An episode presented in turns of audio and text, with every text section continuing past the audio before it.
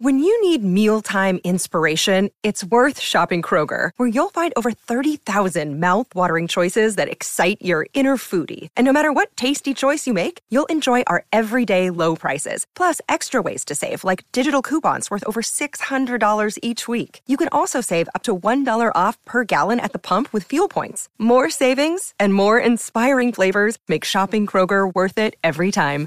Kroger, fresh for everyone. Fuel restrictions apply. Well, howdy there, Internet people. It's Bo again. So, today we're going to answer a question. Cool question, genuinely asked. Why does it take so long? Why does it take so long for a country to get back on its feet, to get a peace, to uh, get a government that reestablishes control and can assert itself and, and take care of everything? Why does it take so long after I mean, not to put too fine a point on it, the U.S. shows up. Why does it take so long for a government to reassert itself after a U.S. intervention? Okay, so this is what I want you to picture. You are part of Group 1, and you are allied with a dozen other groups. And y'all all share similar goals, but you're all kind of different. You hold your loyalty to a different group. You're pretty similar, but maybe there's a little bit of a different religious background, a little bit of a different culture, the way you grew up. You hold your loyalty to a different group. That's the key element.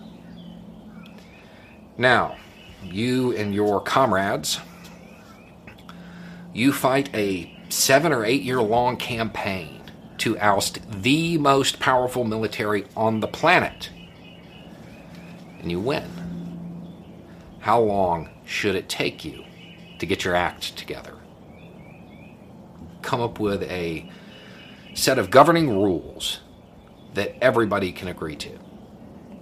If you're the United States, it takes from 1783 to 1790 before all former colonies ratified the Constitution.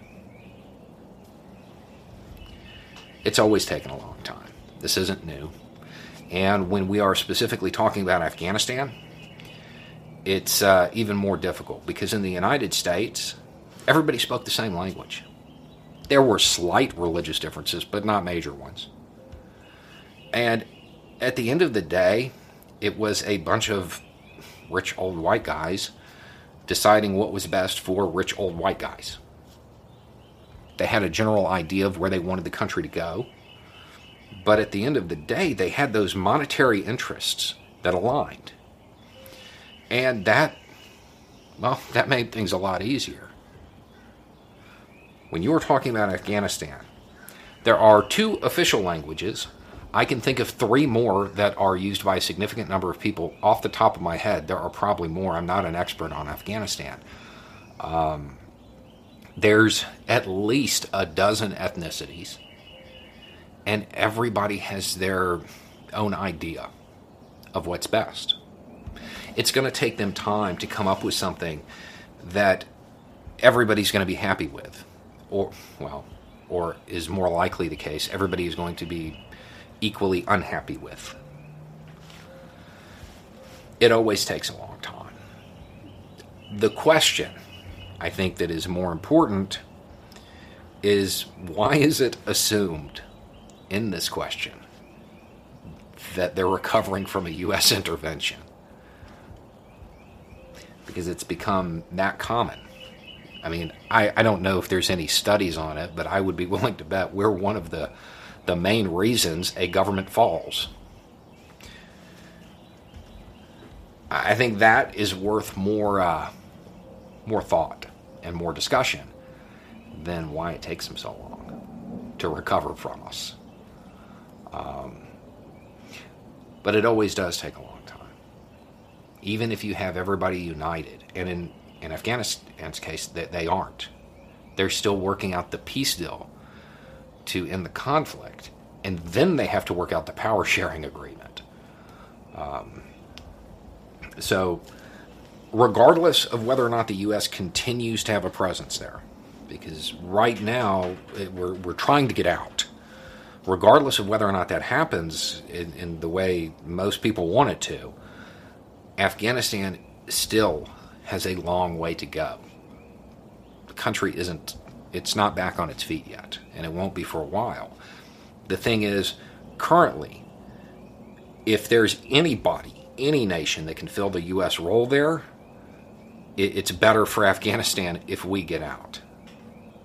So that's uh, when people talk about wanting to stay till the end of the peace deal, wanting to stay until the national government asserts itself, all of that stuff. No, we don't need to do that.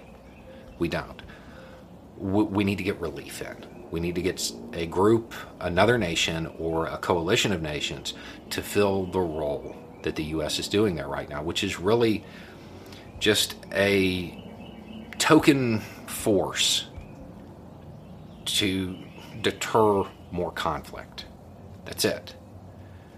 We don't need to have a hand in reasserting the national government. That that's that is beyond the scope of what we have already committed to.